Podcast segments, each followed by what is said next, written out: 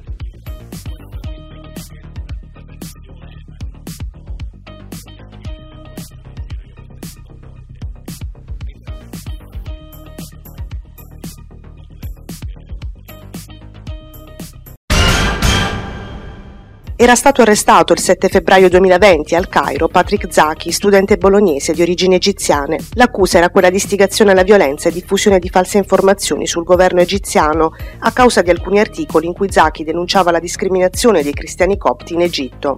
Da allora un susseguirsi di appelli, cortei e manifestazioni che chiedevano la libertà per lo studente, provato fisicamente e mentalmente dal lungo regime di prigionia. 22 mesi dopo, il 7 dicembre 2021, arriva una svolta parziale. Il governo egiziano annuncia la scarcerazione di Zaki, ma non lo assolve dalle accuse formalizzate nei suoi confronti.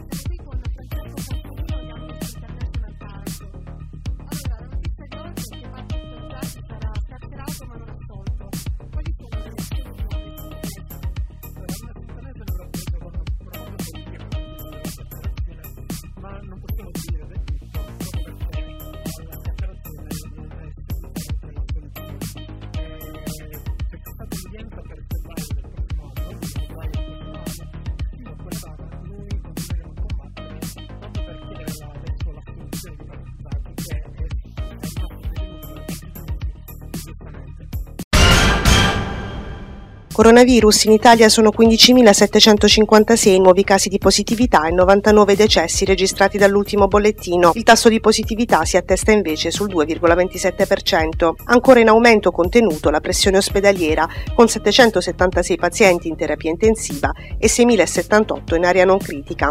In Puglia sono 362 nuovi casi segnalati dal bollettino regionale, solo 4 i decessi attestati nelle ultime 24 ore. Nel Tarantino il valore più alto della regione con 89 nuove positività. Ancora stabile la situazione negli ospedali pugliesi, con 17 pazienti ricoverati in terapia intensiva e 136 in area non critica.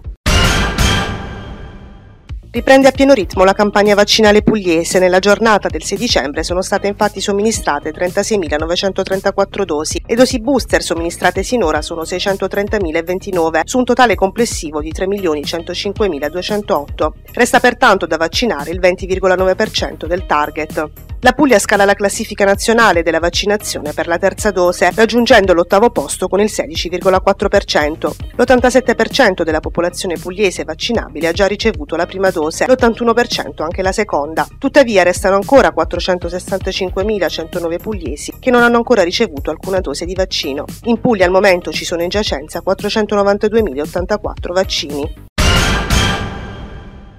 Il Consiglio di Stato ha sospeso l'efficacia dei provvedimenti con i quali il primo dicembre scorso, a un anno dalle elezioni regionali in Puglia, il TAR aveva ridisegnato il Consiglio regionale, stabilendo che al posto di Mario Pendinelli, popolari con Emiliano e Peppino Longo con, sarebbero entrati in aula Antonio Paolo Scalera, la Puglia Domani e Vito De Palma, Forza Italia, in virtù della riduzione dei seggi spettanti alla maggioranza di centro-sinistra da 29 a 27. Il giudice giudice monocratico d'appello Claudio Contessa ha così accolto l'istanza cautelare presentata da Pendinelli e Longo, fissando la Camera di Consiglio per la discussione l'11 gennaio 2022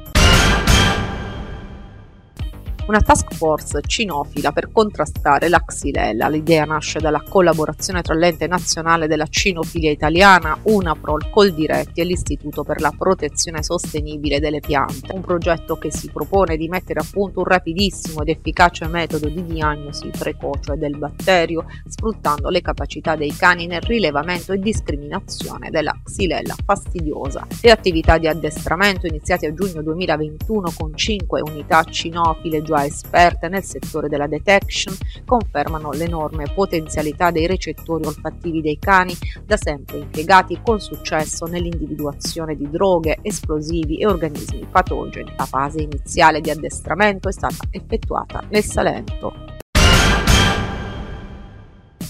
Raggiunto ieri l'accordo nel tavolo per il CIS Taranto si aprono le porte al gruppo Ferretti che con un investimento di 200 milioni garantirà 200 posti di lavoro alla città grazie a uno stabilimento nel Mar Grande che produrrà scafi per yacht di lusso. Riprogrammati i fondi per il nuovo acquario che diventerà un centro multimediale dedicato alla cultura del mare Parte delle risorse sarà impiegata per progetti di riqualificazione e bonifica e per la Greenbelt tarantina. Ha prevalso il pragmatismo e la voglia di non sprecare neppure un centesimo dei fondi disponibili, ha dichiarato la Carfagna al termine della riunione. Soddisfatto anche il presidente pugliese Michele Emiliano che ha parlato di punto di svolta fondamentale nella strategia di rilancio del territorio ionico.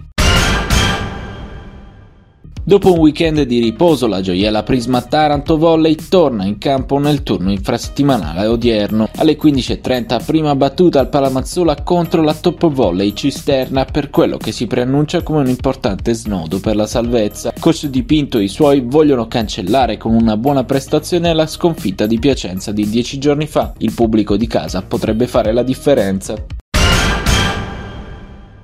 Trasferta in terra laziale per il Cussionico che oggi alle 18 affronterà la Virtus Cassino. Un match sicuramente delicato per il team allenato da Coach Olive che vuole rifarsi dopo la sconfitta interna rimediata contro Agrigento. I frusinati sono al momento quartultimi a quota 6 punti, ma Ponziani e compagni sanno di non dover dare nulla per scontato in un girone equilibrato come questo. Dalla redazione di Cosmopolis News è tutto, al prossimo aggiornamento.